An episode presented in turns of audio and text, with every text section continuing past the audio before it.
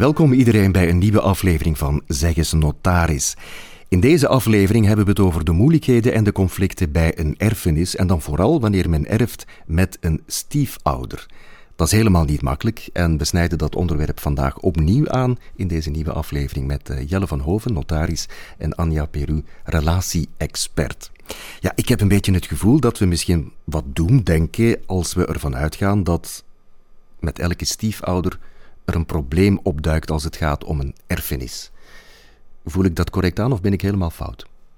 Het doemdenken zou zich eigenlijk moeten beperken tot de situatie voor het overlijden. Dan zou je een regeling moeten maken waarbij je alle slechte scenario's uh, aan bod laat komen. Alles volledig ontmijnen vooraf. Alles mooi ontmijnen en als het dan effectief zover is, dan gaat je meestal wel zien dat doordat er op voorhand over gesproken is en doordat er een mooie regeling op papier gezet is, mhm. het eigenlijk wel meevalt. Ja. Nu, er zijn situaties waarbij alles goed verloopt. Laat ons hopen dat dat in de meeste gevallen het geval is. Hè? En dus uh, stiefkinderen en stiefouders uh, perfect kunnen omgaan met elkaar. Maar herhaal dat nog eens even, uh, Jelle, hoe dat precies in elkaar zit. Het erfrecht als je elkaar, of als je hertrouwt, hoe dat precies in elkaar zit, dat erfrecht. Zonder helemaal in detail te gaan, maar de, de, de langstlevende um, huwelijkspartner gaat, als er geen andere regelingen getroffen zijn, het vruchtgebruik op de nalatenschap mm krijgen. Belangrijk, want dat zijn natuurlijk al heel veel uh, termen door elkaar. De nalatenschap kunnen we proberen te vertalen als de erfenis. Dat gaat misschien al iets eenvoudiger zijn. En vruchtgebruik is het recht om bepaalde dingen te gebruiken de rest van uw leven, maar het eigendomsrecht zit al bij iemand anders, in deze situatie meestal dan de biologische kinderen. Als er geen afwijkingen met testament en andere regelingen zouden zijn. Mhm. dus dat is eigenlijk de situatie waarbij er dus een, een opsplitsing gemaakt wordt tussen het gebruiksrecht van iets en het eigendomsrecht. Ja. En is dat ongeacht het huwelijksstelsel? Dat is ongeacht het huwelijksstelsel, dus het erfrecht. Hè, dat is altijd deel 2 van de regeling die bekeken moet worden. Het erfrecht blijft hetzelfde. Natuurlijk, wat in de nalatenschap zit, wat in de erfenis zit, dus waarop het vruchtgebruik wordt toegepast, dat zal in grote mate beïnvloed worden door het gekozen huwelijksstelsel. Oké. Mhm. En mag ik nog een vraag stellen? Dat mag absoluut aan, ja.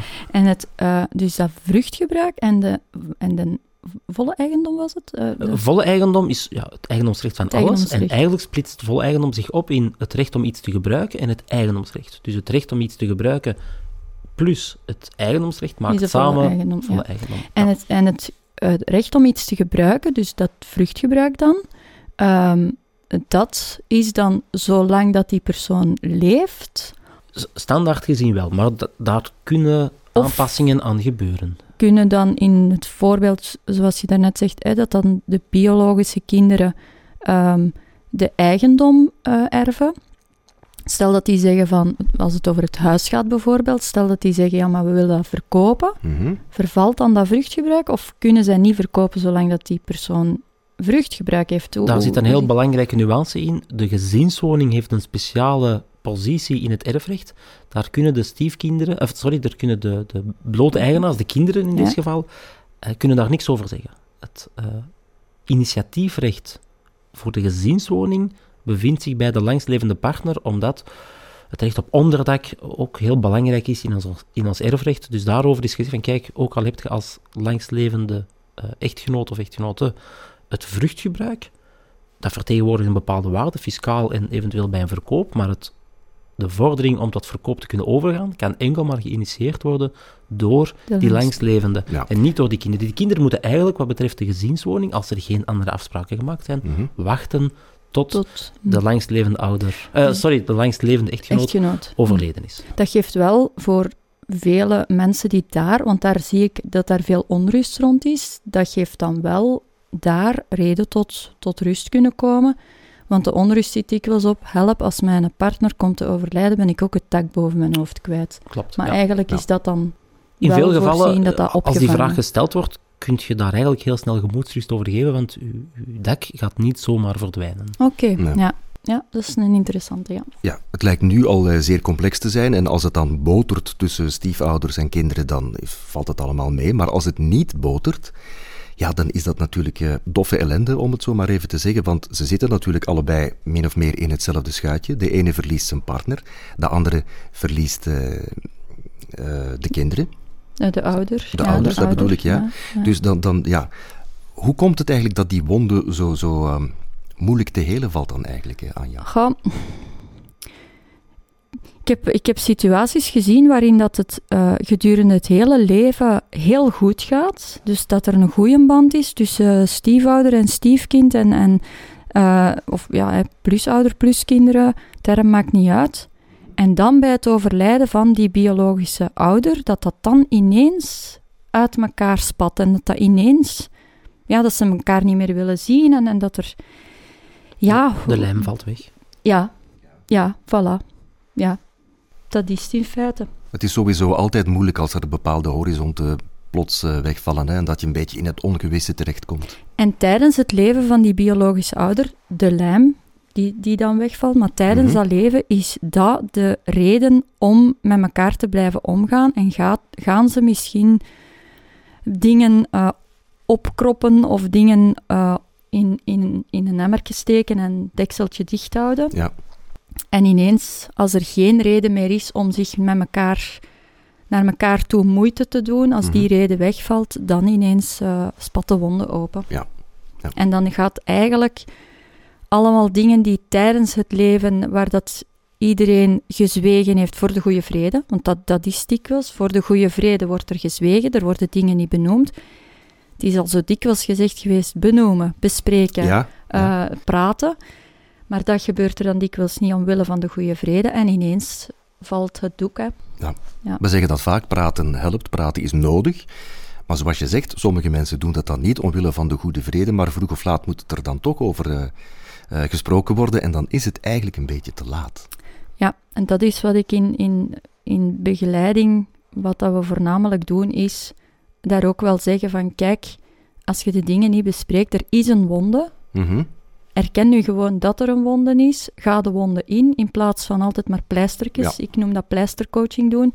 Pleistertjes plakken en tips en tricks om het allemaal zo goed mogelijk op te lossen. Ja, nee, kijk in de wonde, want anders zit je met een sluimerende wonde die een bepaald moment etterend gaat, gaat openspringen. Um, ga gewoon in de wonde, kuis de wonde uit, durf er gewoon in te gaan. Um, ja, durf het gewoon even allemaal aan te gaan, want het gaat achteraf. Ja gaat de heling uh, Op lange termijn is het toch de beste oplossing? Lange termijnvisie zeg ik altijd. Korte termijnvisie is van we moeten zo snel mogelijk een gezinnetje gaan vormen. Ja, doe dat niet. Dat is allemaal korte termijn denken. Denk lange termijn. En, um... Zorgen voor goede fundamenten. Dat is het belangrijke. Terug even naar het erfrecht, want dat is toch niet zo heel makkelijk. Um, opsplitsing tussen vruchtgebruik, dat wil zeggen, je mag een woning gebruiken, je mag daar bijvoorbeeld in wonen. En um, blote eigendom. Je hebt eigendom, maar je kan er nog niet gebruik van maken. Dat is het eigenlijk. Klopt. klopt ja. Zorgt dat soms niet voor problemen? Ja, dat kan zeker voor problemen zorgen. Zeker als er uh, stiefkinderen mee in het verhaal zitten, kan het zo zijn dat een stiefkind de blote eigendom van een bepaald vastgoed erft, een huis, mhm. een appartement, uh, maar dat de stiefouder dus uh, niet de, de biologische ouder van het stiefkind, dat die daar het vruchtgebruik van erft, ja, dan kan dat heel vervelend zijn, want dat, die blote eigendom heeft een bepaalde fiscale waarde, waarop dat stiefkind al belastingen gaat moeten betalen. Ja. Dus die krijgt eigenlijk nu een vergiftigd cadeau, die gaat een blote eigendom bijvoorbeeld van de gezinswoning krijgen, die gaat gewaardeerd worden, daar gaan successierechten op betaald moeten worden, daar waar dat kind er niets mee kan doen, mhm. zolang dat die ouder leeft. En dat kan in een slecht geval nog vele jaren zijn. Ik wou net zeggen, die mens die kan 110 jaar worden, bij, bij wijze van Absoluut. spreken. Ja. En zelfs, um, om het nog verder te trekken, als ik het goed heb, kan die stiefouder, als we het dan in dat scenario bekijken, kan die stiefouder ook nog eens een keer de vruchten gebruiken. Dus het verhuren, er zelf niet inwonen en zelf vruchten. Ja, dan heb je ja, dat een dus. onrechtvaardigheidsgevoel dus. Iets gebruiken is niet enkel er zelf in wonen, maar is ook het verhuren, het laten leegstaan. Eh, je de doet ermee wat je wilt. Ja, ja, de vruchten ervan plukken. Dus ik heb blote eigendom, iemand anders woont daarin en die kan dat nog verhuren? Ja, absoluut. Die, die plukt er de vruchten van en jij zit erop te betalen. De, de ja, het is letterlijk, het komt uit de Code Napoleon van vroeger. Het is, je moet het vergelijken met een appelboom. De vruchtgebruiker mag de appels daarvan opeten. Ja. Uh, mag daar alles mee doen, mag daar naar kijken hoe mooi die boom is, uh, enzovoort enzovoort. Maar mag er geen perenboom van maken. Nee. Hè, dus mag niet de boom omkappen en daar iets anders planten. Nee, maar alle appels zullen wel, zolang de vruchtgebruiker leeft, opgegeten worden of verkocht worden door de vruchtgebruiker. Maar als ik dat zo hoor, is dat eigenlijk nog wel van deze tijd? Zou dat niet aangepast moeten worden? Ik bedoel, ik moet daar dan voor betalen, terwijl iemand anders daar de vruchten van plukt. En zo komen er emotionele fricties, hè? Absoluut, en dan komen ze bij jou terecht, Anja. Maar ik bedoel, die, die persoon uh, die, die kan 110 jaar worden. Ik kan misschien niet eens zo lang leven, dus ik heb daar dan de hele tijd voor betaald. En ik heb daar geen enkel voordeel aan gehad. Dat klopt. Dat is natuurlijk het moeilijke evenwicht tussen wat vinden wij als maatschappij belangrijk? Vinden wij het erfrecht van uw partner belangrijk? Gemoedsrust kunnen geven, een onderdak kunnen blijven bieden aan de langstlevende echtgenoot of echtgenote. Trouwens, in wettelijke samenwoning eh, speelt hetzelfde verhaal zich af. Um, of vinden wij het erfrecht van de kinderen belangrijk? Je kunt ze niet beiden verzoenen. Je kunt niet alles aan het kind geven onmiddellijk. En ook een, een dak blijven bieden aan die langstlevende echtgenoot of echtgenote. Ja. En dit is dan een mooie oplossing, of toch een, een, een oplossing die in de situaties waarbij het, het klassiek is dat de, de plusouder toch enkele jaren ouder is, hè, laten we toch zeggen, een 20, 25 jaar ouder dan het pluskind, dan weet je, kijk, ik ga die erfenis niet hebben, maar als mijn vader gestorven is op zijn 75, dan zal normaal gezien statistisch binnen afzienbare tijd die vrouw er ook niet meer zijn. Natuurlijk, er zijn uitzonderingen. Hè? het kan Jean Calment zijn, die 116 Ja, en dat, en dat onrechtverhaal, allee, wat dat ik nu net aansnijd, ja, dat gaat ook niet... Dat gaan ook uitzonderingen hopelijk absoluut, zijn. Hè? Dat gaat nu ook laat niet, ons hopen dat ja, dat... laat ons hopen. Maar dat kan absoluut voor frictie zorgen. Natuurlijk, wat is het alternatief? Ja. Mhm. ja, ja, ja. Nog iets anders, uh, blote eigendom, het dak moet vervangen worden bijvoorbeeld. Voor wie, wie is dat? Is dat voor mij als eh, man van de blote eigendom of van de, de, de persoon die daar nog altijd in woont? Grote structurele herstellingswerken zijn voor de blote eigenaar, omdat dat aan het eigendomsrecht raakt. Het, het gewone onderhoud is voor de vruchtgebruiker. De grote structurele zaken zijn voor de uh, blote eigenaar zelf. Kort door de bocht vergelijk ik met wat is voor de huurder, ja. wat is voor de verhuurder. Ja, okay. Daar kan je het min of meer mee vergelijken. Is de boiler aan onderhoud toe dan zal dat door de vruchtgebruiker moeten geregeld en betaald worden. Is die uh, boiler stuk en moet daar een nieuw CLV-kanaal gestoken worden, dan zal die factuur voor de blote eigenaar zijn. Ja, je zou eigenlijk al schrik krijgen om blote eigenaar te worden. Mogelijks, natuurlijk moet je ook weten, je hebt maar tussen aanhalingstekens een bepaald deel, het eigendomsrecht gekregen, maar fiscaal is dat ook minder waard dan de volle eigendom. Dus uw successierechten in dit verhaal zijn ook beperkt geweest tot maar de blote eigendom. Mhm. Bij het ophouden van het vruchtgebruik zijn er geen bijkomende rechten meer te betalen. Ah. Dus op dat moment vervalt het gebruiksrecht van die vruchten, hè, vervalt dat vruchtgebruik van die vruchtgebruik, want die is dan uh, overleden. En dan komt dat er volledig bij u bij, zonder dat daar nog enige taxatie op verschuldigd is. Mm Want ik begon al een beetje te denken, dat is echt een vergiftigd geschenk waar je je handen van moet afhouden, maar dat blijkt dan toch niet zo te zijn. Je erft al wel degelijk iets, alleen met een uitgesteld genot. Ja, ja. oké. Ja. Prima. Dat is misschien een nieuwsgierige of een uh, indiscrete vraag, maar heb je soms cliënten die het onderste uit de kan proberen te halen, die dat uh, hele geheel als een citroen trachten uit te persen?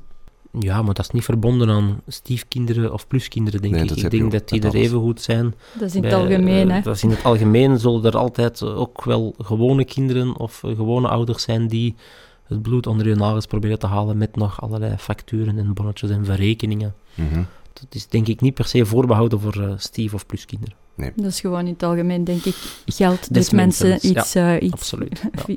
Dan kan er ineens een raar kantje naar boven komen. Heb je als uh, notaris het gevoel, of ook als uh, relatie-expert, Anja, dat de meeste mensen na een overlijden qua familiale toestand toch wel weer op hun pootjes terechtkomen? Uiteindelijk wel, volgens mij. Ik denk, de eerste fase is uiteraard vervelend en dan is dat een uh, understatement. Mm -hmm. Omdat er dan natuurlijk een, een, kruising is tussen verschillende zaken die geregeld moeten worden. Er is het administratieve, het overlijden, de regeling, de begrafenis, de, de eerste maanden. Uh, dan is er ook het, het, juridische aspect, erfrecht enzovoort. En dan komt daar nog als een, een, een, mokerslag bij. Op een bepaald moment begint die verwerking, het rouwproces komt daar ook nog bij. Ja. En dat is allemaal op een moment dat je daar s'avonds alleen in je zetel zit en je gaat niet meer koken voor twee, maar je moet koken voor één persoon ja. in, in veel gevallen. En dan is dat iets dat allemaal samenkomt en dan Mhm. is dat vervelend. Natuurlijk, als je dan de, de horizon wat verder zet en je kijkt vijf jaar verder, dan durft iedereen ook wel zeggen, ja, het leven zal ooit wel terug Is een normale plooi vallen. vrolijker worden. Hè. Life al, goes on, hè. Het gaat al vele jaren voor ons eh, goed. Het zal nog wel even verder gaan, ook zonder man of vrouw die voor overleden is. Wat niet wil zeggen dat dat niet erg is, natuurlijk. Nee, nee. Jij ervaart dat ook op die manier? Ehm, ja, ik was zo even aan het nadenken van, eh, hoe gaat, wat valt het allemaal terug in zijn plooi? Eh, wat, ik, wat ik zie is, maar dat gaat dan eigenlijk eerder over het eerste kerngezin waar, er een, waar er een overlijden is. Eh, heel belangrijk is daar dat ehm, voor de kinderen, de biologische ouder of overleden ouder, eh, ja, dat, dat die niet doodgezwegen hoeft te worden en dat die mag blijven leven, Ja. Hè, dat die er mag blijven zijn. Wat dat er, er wel gebeurt is dat als er dan een nieuwe partner komt, dat die nieuwe partner het gevoel heeft van shit, ik zit hier tegen een god op te boksen. Ja, ja. Want hier zit een god in huis mee. En dat kan, dat kan toch wel heel veel jaren eh, aanslepen als ze dan bij, bij mij terechtkomen. Want mensen komen dan niet onmiddellijk in, in, naar, naar coaching toe of naar, eh, naar de praktijk toe. Ehm, jaren later komen ze daar, er dan op uit eh, van ja, we, we willen de kinderen, die, die biologische ouder, eh, natuurlijk er laten zijn, maar ik zit hier zelf ook tegen een god op te boksen en Mhm. hoe moet ik daarmee omgaan? En dat is dan wel een zoektocht waar ze soms jaren later pas aan beginnen, om daar terug naar dat, eh, ja, het normaliseren, dat ieder zijn plekje krijgt, dat die een, die een overleden ouder wel bestaansrecht eh, mag blijven houden, maar dat die nieuwe partner ook wel een plek in dat verhaal krijgt. Dus ja, dus, dus, eh, voor, wat ik daar eigenlijk in essentie wil zeggen is, voor de kinderen is het belangrijk dat, dat die ouder mag, mag in stand gehouden worden of er, erkenning mag blijven houden, maar voor die nieuwe partner dat die, dat die ook van de troon gehaald wordt Ja. en dat die, eh, die een god een beetje genormaliseerd wordt. Ja, ja, ja. dus, Niet verafgoden, maar gewoonweg eren is al meer dan voldoende. Of eh, zou een aangewezen manier zijn om daarmee te kunnen omgaan. Ja, ja. Ja, en, maar dat is zowel voor gescheiden als voor bij, de, bij een overleden ouder. ehm, de slachtofferbril weghalen. De slachtofferbril weghalen is zo helpend voor Mhm. iedereen. Want dat is wat in samengestelde gezinnen het zo moeilijk maakt. Dat is dat alles bekeken wordt vanuit de slachtofferbril, waardoor we het allemaal zo moeilijk en zo zwaar maken. Ja. Eh, haal die ervan af en je gaat ook nog ehm, veel verder komen en veel makkelijker de dingen kunnen aangaan. Goed, oké. Hartelijk dank om dit alweer een beetje meer bespreekbaar te maken. En eh, ja, het is een, eh, een devies dat we altijd moeten blijven herhalen. Praten helpt en praat, er voor, praat erover voor bepaalde zaken zich voordoen, zodat je dat vooraf kan ontmijnen, zoals we ook gezegd hebben. Ja. Goed, dankjewel. In de volgende aflevering geven we tips over hoe je best kan omgaan met turbulenties binnen een nieuw samengesteld gezin.